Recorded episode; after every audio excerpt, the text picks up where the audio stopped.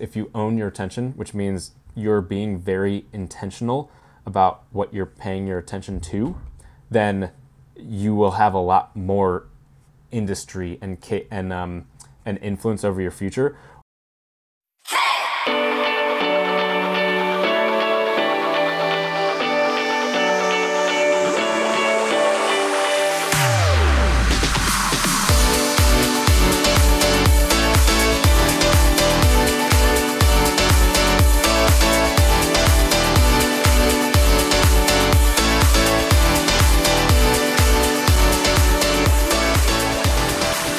Welcome to the Raising Confident Teens podcast, where we talk about life and leadership with teens and their parents. I'm Hudson. And I'm Rachel, and on today's podcast, we're going to be talking with Wes Woodhouse. Wes is a husband, father, marathon runner, and fighter pilot.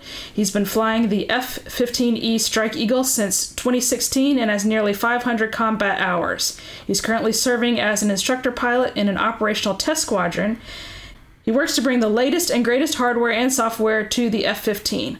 For Wes, flying fighter jets is the fulfillment of his childhood dream, but that is not where his most important work gets done. He believes the battlefield of the coming decades is in the human domain, where human attention will be the most valued resource. Wes's mission is to build up the next generation of leaders armed to take on the dynamic challenges of the twenty-first century.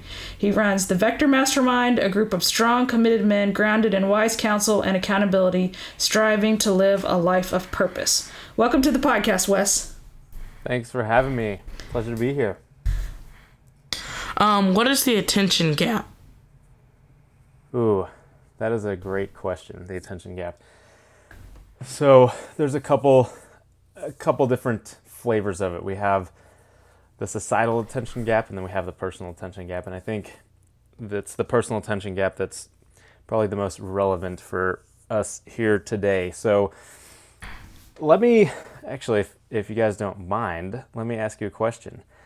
Do you, either of you two, Hudson or, or Rachel, know what, how long does the average teen spend on their cell phone or, or some sort of device every single day today? Hmm.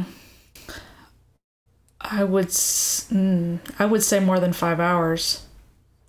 Yeah, that's that's pretty much, it's four to five hours, and that's up quite a bit from before COVID. Um, but yeah, sixty-two percent of teens are on their phones in excess of four hours a day. So, yeah. So you nailed it. That's, that's that crazy. Is a lot. How, that is crazy. How yeah. long do you think you're on there, Hudson? I'm not on my phone. I'm not. Yeah, Hudson doesn't even have a phone. He has well, a... Well, I have a glorified iPod. uh, and we try not to let them do it during the week at all. Um, yeah, that's that's probably good.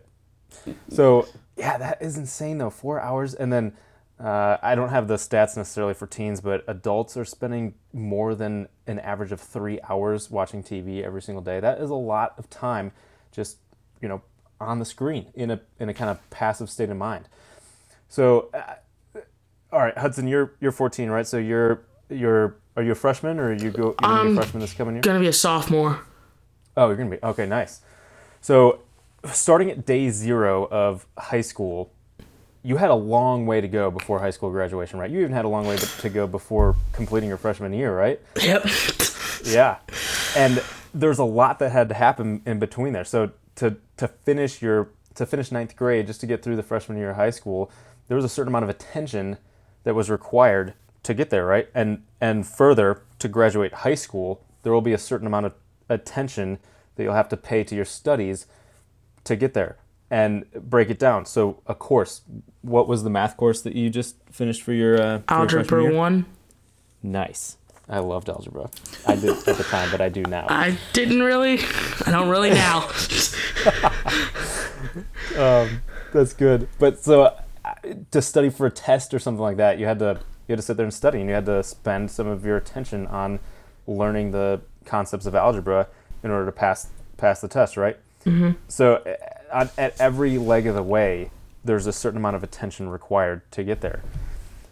If you decide you want to finish high school and then go on and, and get a degree, I don't know, and say you want to go to law school or something, there's a certain amount of attention that's going to be required, a lot of attention on studies that's going to be required there. Now, if you're if if you're like the average teen and you're spending four hours a day on your on your uh, iPhone or your or your iTouch or whatever it is, that's all attention that's being used up throughout your day that's not going towards studying for high school or for, for college or for your law degree or whatever it is.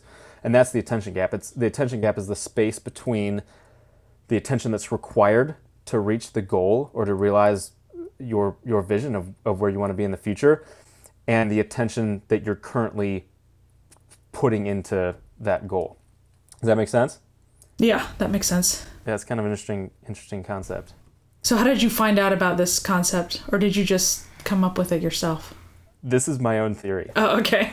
Yeah, this is just, I've I've been studying this stuff for for years now, uh, and I don't remember exactly when I stumbled on, on this idea or, or how it came to be. But yeah, I, I, the attention gap. It's it's it's the name I put for this kind of gap between the desire and slash required amount of attention, and then whatever we either have available or that we're actively putting into reaching that goal. So have you have you done any kind of study on like people that have goals? Are their attention gaps smaller or bigger? Bigger. It would be bigger than the average well, person. The, yeah, the attention gap, it would be smaller because if you're gonna if you're gonna reach your goal, then you've reduced the gap. I mean, really, if you if so, all right, back to the the high school example. If you've got a bigger attention gap, that means you're you're not putting in the time and attention that you need to in order to, to finish the course or to graduate. You're going to be getting C's, D's, and F's probably. But if you're putting in a lot of attention, if you're putting in more attention into studies than what's required, you're getting A pluses, right? Right. So so that that'd be kind of like a, I guess, almost a negative attention gap where you're putting in more studying and more, you're spending more attention on your studies than is required by the teacher or by the the course material. Um, I I think a lot of it came out of, honestly, my own story, because when I was in eighth grade, so just younger than you are, Hudson, I that was when I decided I wanted to be a fighter pilot. And so all throughout high school and then into college and, and beyond, my goal was become a fighter pilot. And I was able to figure out what it took to get there and then spend the attention in the right places, whether it was, you know, passing my algebra test or whether it was graduating from high school or whether it was doing as well as I could in college and in R O T C until I finally realized my goal and became a fighter pilot. So uh, a lot of it was just from that experience and then kind of just studying up on, on attention and, and what it is and doing a lot of thinking on it. So how old are you, Wes? I am, I'll be thirty-two this year. So when you were a teenager, was, was did you have a cell phone? I'm trying to remember what year they started becoming uh, popular. I, yeah, I think I got, well, technically it was me and my siblings got a cell phone, but it was right, right. about when I was sixteen. Right. It was, I was fifteen or sixteen. I think it was sixteen because I think I was already driving. So maybe even seventeen. I can't remember. But it essentially was my phone because the idea was whatever kid was driving away from the house right, right. was supposed to have it type of deal. But but back then there was no internet. There wasn't as much of a, uh, it wasn't as hard to pay attention. Yeah, we definitely right. didn't have internet on our little phones. Right. We barely texting, texting maybe. Because it, it, it costs like, I don't know, ten cents or twenty cents. And you'd have to go like, oh, I want the letter C. You'd have to go yeah. hit it three yeah. times. Yeah, that's right. Yeah, it was a lot harder too. Yeah. Right. Right. But yeah, no, that's that is a good point. There's, I mean, there weren't any iPads or anything. Well, yeah, when did it, so the iPhone got introduced in two thousand seven, and that would have been right about that time. So yeah, the, the iPad, iPad was came not out a thing. Later. I think. Yeah, the iPhone, none of that. iTouch, none of that was a thing back then. Right. Yeah. Um. So have you noticed, so you're an instructor pilot, so mm-hmm. have you noticed um, as you've been teaching these younger kids that are coming in that it's getting worse and worse, their ability to focus and not be distracted and, and you know, keep their mind on what they're trying to get to rather than mm-hmm. going all different directions? You know, so in my current job, I do operational tests. So I'm not, I haven't done a lot of teaching recently. Um, I have heard that the newer classes are are a little bit tougher, but I think there's a lot of different factors, including the Air Force has a pilot shortage, so they're trying to push more, more fly, like more students through, but with the same amount of sorties, I guess. So everybody's getting a little bit less training. So I think there's probably a lot of of, of different factors. Um, Actually, yeah, it, I, I saw something about that the other day. Hudson's eyes got really big. I saw something about that the other day. They're talking about um, not making pilots. It was commercial flights. Have as many hours. Great. Yeah. More crashes. Well, they, they, they do have a lot of hours. So, I mean. I yeah, this, the requirement to be a commercial pilot is still pretty hefty. Yeah, I know it's like seven or eight thousand dollars to get the license itself. It, to get your A T P, yeah, your air transport pilot certificate, it's pretty expensive. Yeah, so I was just and, wondering. And for that, you have to have a certain amount of hours as well. Because I have friends who are teachers, and they say, like, you know, we used to have reading time, and we've had to cut reading time to, you know, less and less, because kids just can't pay attention. Yeah, and but, I mean, at the same time, my my mom is doing some substitute teaching, and because she's, she's a retired teacher, and she said that the oh shoot I can't remember I think she's doing like second and third grades, but she said that the main teacher was just like, oh yeah, and then, you know, halfway through you can just pop in a video and they can just watch a video for the rest of the time. It's like, what? Yeah, that's crazy. They have enough screen time at home, like schools where they're supposed to be learning, not, you know, and interacting with each other. Yeah, it's not good. What can we do as teens to be mindful about the attention gap in our lives? Well, I I mean, I think the first thing is to, some. I mean, honestly, somebody has to kind of tell you that it is a thing. You know, like there's the, the analogy of you ask a fish, hey, hey fish, how's the water? And the fish is like, what's water? You know, because because it, it just lives in, in the water, so it doesn't realize that water is actually a thing. That's just its entire environment. So I think a lot of it is... Uh, the the makers, the programmers of of all the different social media apps, of Facebook and Instagram and TikTok and and all those apps, they are trying, they are using as many psychological tricks to keep everybody as engaged as possible, to keep our eyeballs on their apps as much as possible, because that's how they get paid, because because companies will buy advertisements on them. And so they are trying to keep you and me and everybody on those apps as, for as long as possible. And until you're kind of told that that is what's going on and that people are trying to essentially sell your attention to whoever's paying the most money for it, you don't even really realize it, you know? I mean, let me give you another question. How many advertisements do you think the average person sees every single day? Over one hundred, probably. I think it's like four thousand. Yeah, that's Shaq. It's between four and five thousand. That's a I lot. I was way off. You were way off. But you know what? I mean, at the same time, like, it's it's just everywhere, so you don't even notice it, right? Yeah. It's crazy. Yeah. It's crazy. It, uh, that is insane. I mean, billboards, you know, on the radio, you hear on just a ten-minute drive, you probably hear twenty different radio ads. Yeah. It's it's insane. So the first step is to be aware that what they're doing. It is. It's to be aware, uh, and then the second step is, you know, Hudson, people like people like you, you can you can tell tell your friends, hey, you know, check out all these ads that are on Facebook. They're literally trying to, to steal your attention. And and a, uh, here's here's a I, I just I just had a work trip, and so I was, you know, in the airport and, and flying my way home, and I was just watching people as they were waiting. Because you, you wait a lot when you fly, right? You right. wait to to get through security, and then you wait to board the plane, and then you wait for takeoff, and then you wait to get to your destination, and then you, you wait to get off the plane. And just watching people and what they do during those waiting times, I would say probably eighty percent of them were on their phones pretty much the entire time. And there was very little conversation going on, even between family members or, or friend groups. Because everybody was, you know, they had their, their earbuds in and were, were just watching their screens and everything. I think it's honestly just a matter of, hey, we're having dinner. I don't want anybody, let's go put our cell phones, you know, on the on the counter in the kitchen, and we'll just have dinner without any phones. Imagine that. We do that. That's good. See, you guys are already on track. I love that. Yeah, I'm like, that I, is awesome. I don't want to I don't want to sit here and not talk. Oh, it's gotta, normally Dad no. who does that. It's not even us. Yeah, we got to make Dad put his phone up. Yeah, um, make Dad put his phone in the kitchen. Yeah.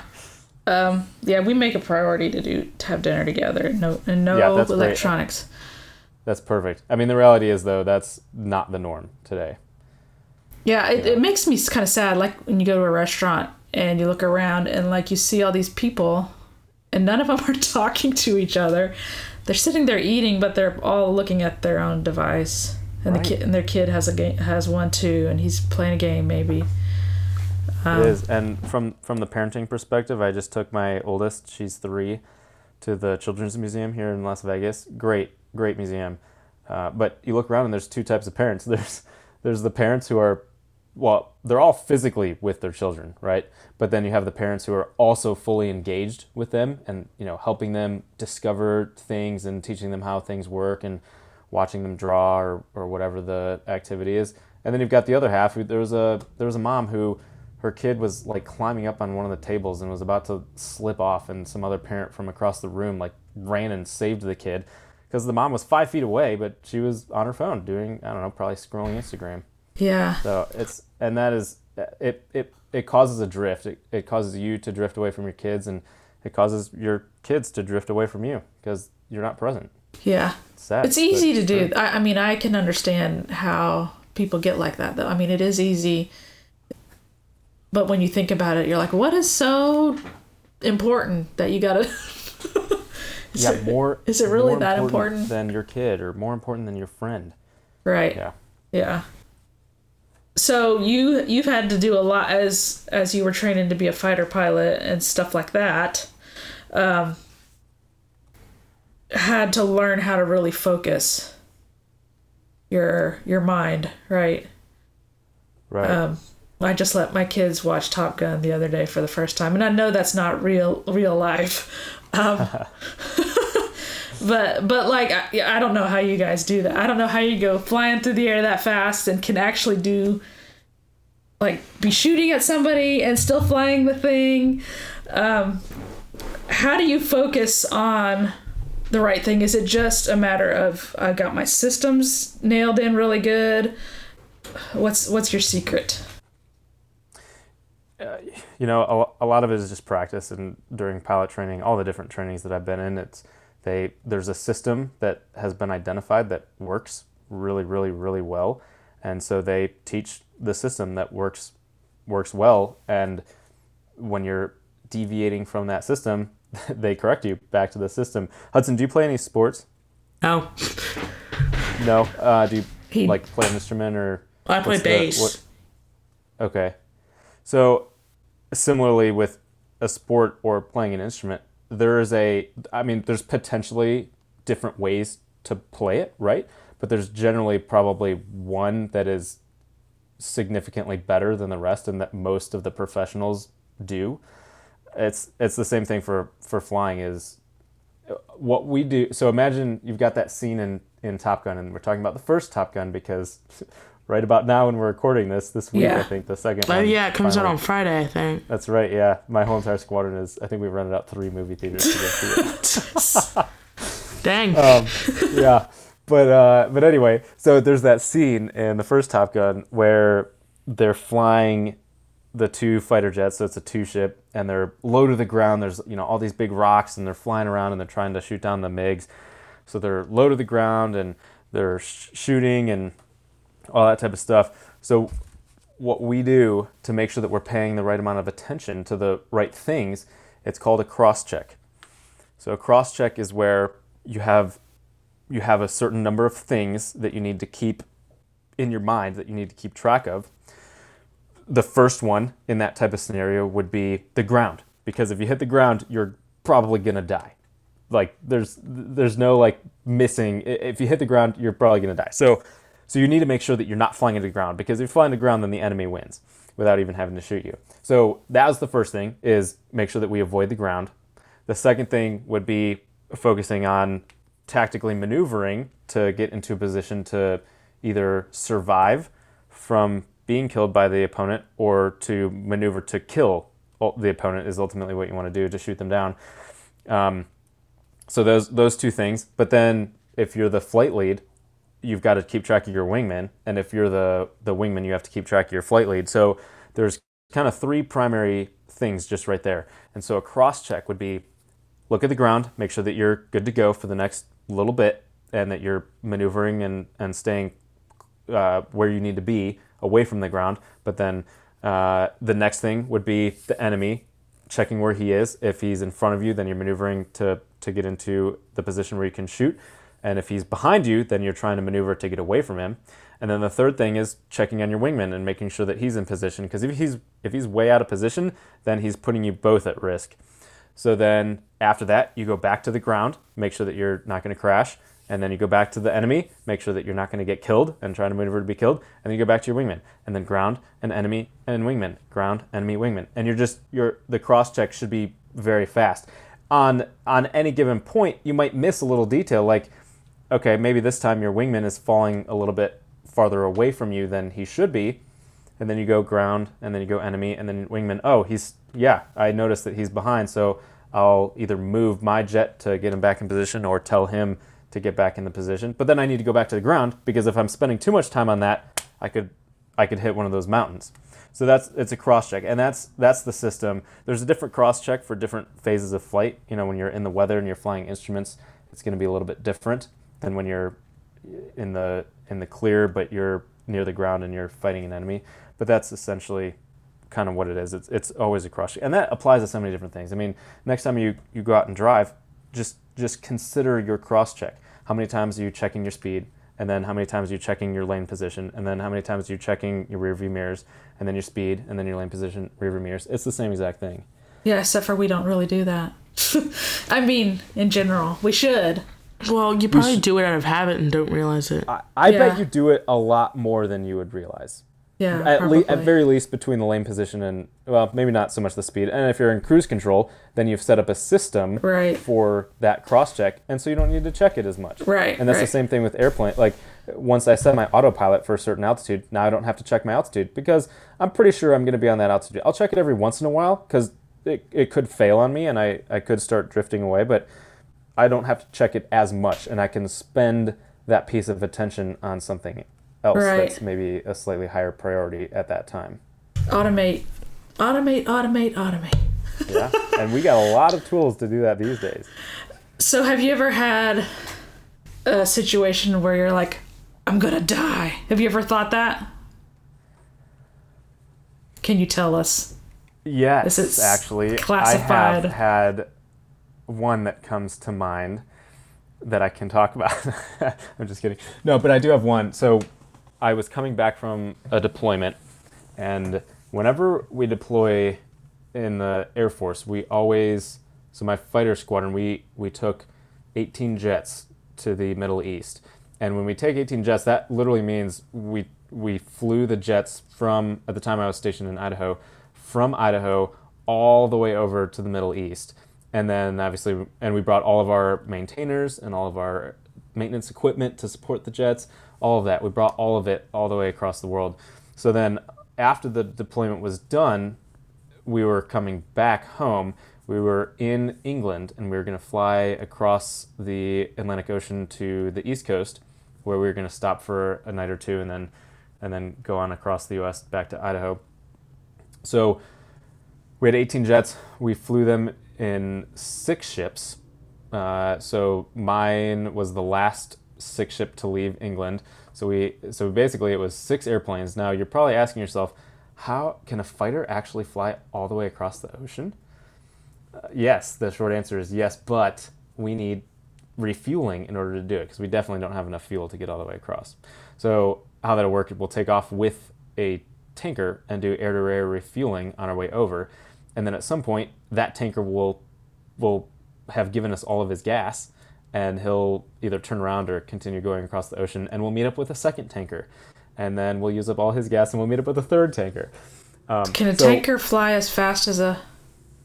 fighter? Well, um, no. I can fly a lot faster, but it's a lot less efficient to fly fast. Okay. So the even in the F fifteen, the most efficient speed is about the same as what an airliner or the in this case a refueler would be flying. What speed is um, that?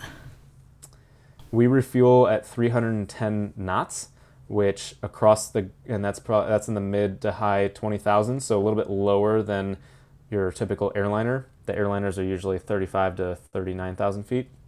Um, and so across the ground, that's uh, probably about four hundred fifty miles an hour or that's so. That's crazy.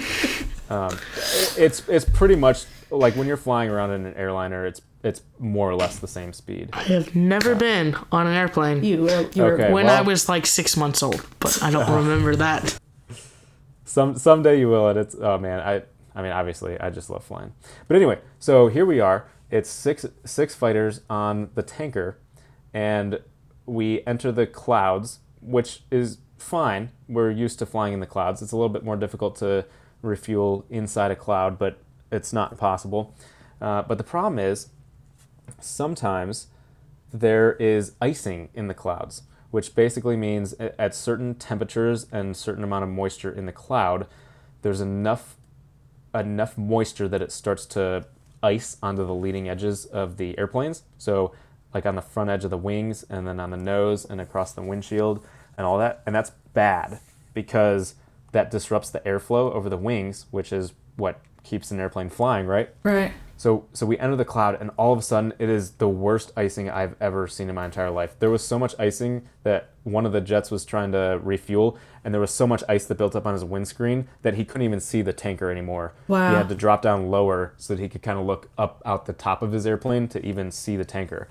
And I first noticed it when I saw the, because I was on the wing, I call it on the wing, I was flying right next to the wing of the tanker, um, the tanker aircraft, and all of a sudden I saw a whole bunch of white ice on the leading edge of the tanker, and I was like, oh my goodness, all seven of our jets are in the middle of the Atlantic Ocean, and we're icing up so quickly that we could all potentially stall and like crash in the middle of the ocean.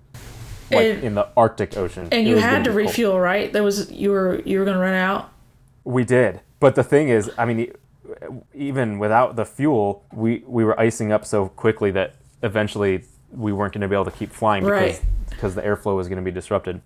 So for that moment in time, I was like, "Oh my goodness, this might be it. All seven of us are going to go down." Uh, thankfully, the tanker. We told the tanker, "Hey, we're icing up real bad." Thankfully, the tanker got permission to climb, and we climbed only about, I think it was like two thousand feet, and got out of the cloud. And then once you're out of the cloud, surprisingly enough, it gets colder. But since it's so cold, the ice gets, I guess it gets more crystallized or, or harder, so it, it can't hang on to the jets anymore, and so it starts breaking off. Um, and so we got out of the clouds and it, it all broke off, and then we were all fine, and we just stayed up there and continued with our flight. But does it matter? Does it matter what the outside temperature is? Does it tend to ice more in the winter? Or does it matter? Mm, that's that's a well, great no, question. I know. What, uh, no, I don't know this for sure, but wouldn't you have more moisture in the summer because evaporation? I don't. Yeah, maybe. I, I don't know. I'd have to ask a meteorologist or some, some sort of weather nerd. um, I I mean, it has to be below freezing, obviously. The uh, and I think I want to say it is. It, there are certain temperatures. I think it's between. I think it's between like five degrees and forty degrees Fahrenheit, or negative five and forty, or eight and forty, or something like that. So it basically has to be around freezing temperature. Because uh, then once you get colder than that, then it's fine. And then obviously if it's warmer than that. But it, you also have to be flying through the clouds. So once you get out of the clouds, you're going to be fine. You you can't ice up because all the moisture is in the cloud, right? But yeah, so that was pretty scary. So the thing about what you do is, like, you know, the rest of us, we can make a little mistake. And it doesn't really do much. But you out there, and you make a little bad judgment call, you can get into a, a lot of trouble there. Yeah.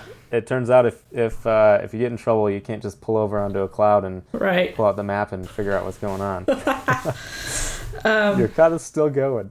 So it does make the job unique, but I think that's what it adds, a little bit of the challenge, and um, so a little bit of the fulfillment as well. At least, at least in my case, that's that's what I like. I enjoy the challenge. What habits have you formed as a fighter pilot that transfer over to your normal life? So I think a lot of it, kind of like I was saying, is just the discipline and diligence of having a cross-check. I also think a big part of it is we do, so every type of sortie, it doesn't, every type of mission, sortie is another name for mission or flight, we go through this the same process. You get, you you you figure out the objective of the mission, or you're maybe given the objective for the mission. Then you spend some time mission planning, where you figure out, all right, what's the target, or what goal do we want to accomplish? What are the threats that'll get in the way? How are we gonna, like, what are the resources that we have to use? Uh, how are we gonna mitigate the threats? And what do we need to do in order to achieve the mission by either hitting the target or or whatever the, the objective is? So so we do mission planning, and then we brief the the flight or the formation, all the all the pilots who are flying. We brief them on what the mission is. And a lot of the, a lot of them have already planned it, so most of us already know what's going on. Um, but we brief it, and each briefing has a certain order to it as well. And then we go out and fly it. And then after we fly it, we come back and we do the debrief process that I kind of mentioned uh, before we started recording, where we take a look at what went right and what went wrong, and what can we learn from it, and how can we do do better next time. And I think that construct I've taken into my personal life, and I more or less, in varying degrees, apply it to everything I do. You know, I mean, one of the easiest examples is planning a road trip for a vacation or something like that. We, my my wife and I are taking our kids on a vacation later this summer, so the objective is to go visit these people or go visit these places, and then we have to do a little bit of mission planning. You know, what route are we going to take? Where are we going to stay? How much is it going to cost? What are we going to do for food? All those types of things. And then once we figure out the game plan, uh, we kind of brief, but the brief is mostly just kind of talking about it. But then we execute it, and then when we get back, um, I at least do kind of a mental debrief of, and a, even a continual debrief as we're going along. But hey, that this went really bad.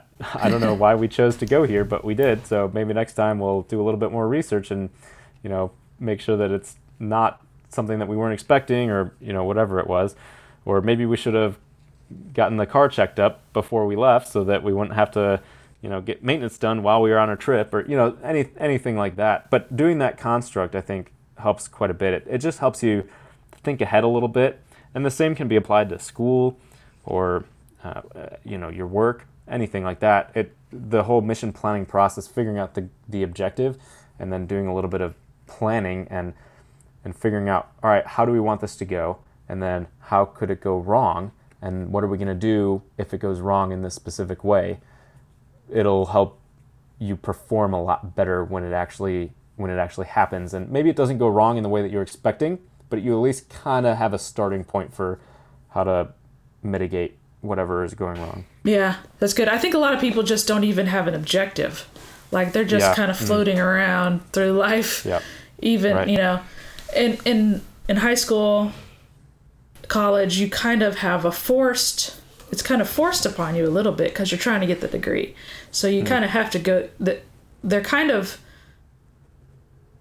they're doing that, you know, they're it's giving you a little bit of built-in accountability, right, to make sure that you you get there. Yeah, but if you don't have that, it's easy to just like float through your life, and right. if you if you don't self-impose it on yourself, like, what am I what's my goal here? I, I saw that one of your favorite books, or one of the books that you were reading on your book list, was The One Thing, which I love. Mm-hmm. um I talk about that book a lot. Um you know, what is my one thing I need to be working on, and if I do that, everything else, you know, will be easier. Mm-hmm. um so for like you you know, when you're going, you want to be a fighter pilot, so what's you know, everything was through the lens of that. So it yes. made it easier to yeah. make a decision. So should I go out to this party, or should I study for this test? Right. Right. Yeah. That's awesome. Yeah. Um, so, so you, you, you lead this mastermind.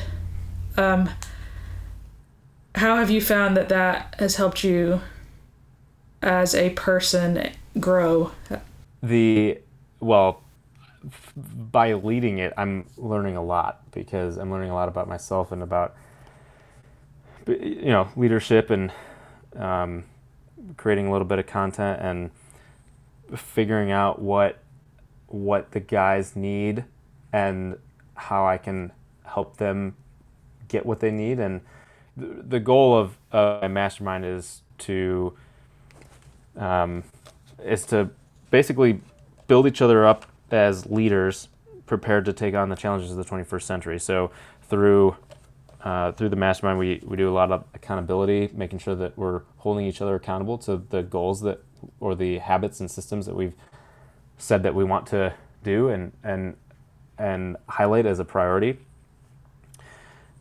It's it's a great const- construct. I love the mastermind construct because you get you get perspectives. Well, it's it's essentially like your personal board of directors. So when I have an important decision coming up, instead of just making the decision myself or, you know, talking about it with my wife and then making the decision, I can present the decision with this group of guys who have a little bit of history and, and know kind of where I'm coming from or what resources I have or what I stand for. And then they can weigh in and at at very least ask me some very good questions that clarify whether or not I need to go one way or the other. Uh, and maybe like, hey, yeah, you're considering this, but it is so far outside of what your one thing is for this year that I don't think you should do it. And I think it would distract you from what you're doing. So it, it, it brings up a lot of things like, like that. And uh, really the goal is to, to, to help. Uh, so like, like I said earlier, I'm going to be thirty-two this year. It's my generation that's taking leadership roles, and over the next ten years, we'll be taking more leadership roles in business and the government and churches. And I mean, the military, you name it.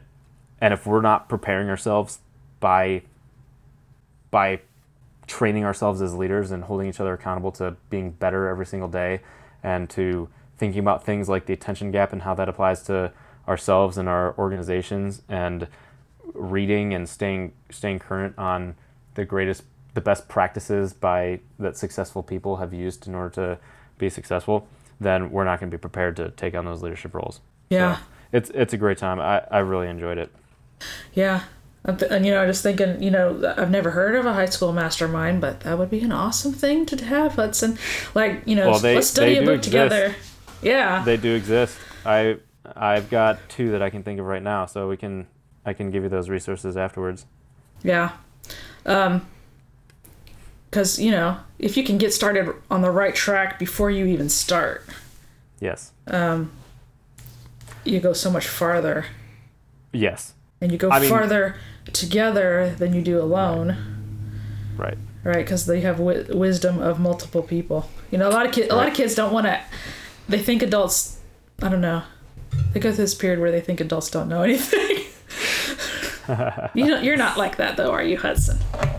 I don't know. No, am I? um, But, you know, if you if you're humble enough to say, hey, you know, you're you're in the field I'm interested in. Can you can I just like wash your car or just hang out with you sometime and mm. and just, uh, you know, let me let me learn from you. You know, don't mm-hmm. don't be a burden, but like, you know, genuinely offer something in return. You know, mm-hmm. um, can I drive you around while you go to your different, you know, pro- your site project, you know, or something like that. Um, mm-hmm.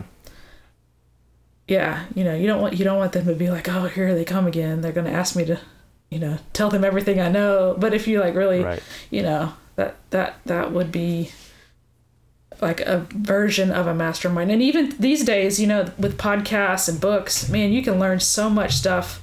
You can have a mastermind, and those people don't even know you're their mastermind. right. Um, yeah. All right. Well, we've gone on, and I've enjoyed this conversation so much, but we need to wrap this up. Um, Is there anything else you want to add?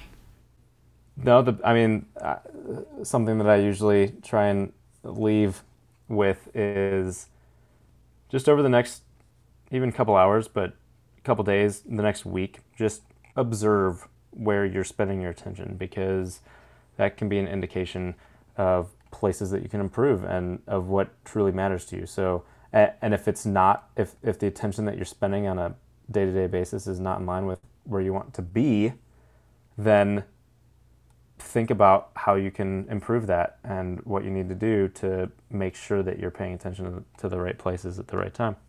Yeah, that's it's, good. Yeah. I mean, we've we've already covered a lot of it, mostly with the cell phones and watching T V or playing playing video games, but um, when you're when you're in it, you don't really see it. But then when you start to observe it and you kind of look at it through a different lens, you might be able to get some interesting observations and find some yeah. places to to improve. Yeah, if you really if you really are wanting to see how you're doing, do a time audit or put yeah. the tracker on your phone and see how much time you're spending yeah. on social media, and that'll that'll be eye-opening sometimes. Yeah. Uh, where can people find you? Wes Woodhouse dot com is the best place to go. Awesome. Nice and simple. Well, thank you so much for coming on the podcast. Yeah, I appreciate it, Rachel and Hudson. Thanks for having me on. This is a great time. Uh, we, we enjoyed learning all this cool fighter plane. I, I knew nothing about all that stuff you told us about the planes. Yeah, I didn't either. um, That's awesome. Just a reminder, if you like our podcast, don't forget to leave us a review and tell your friends about us. Have a great week.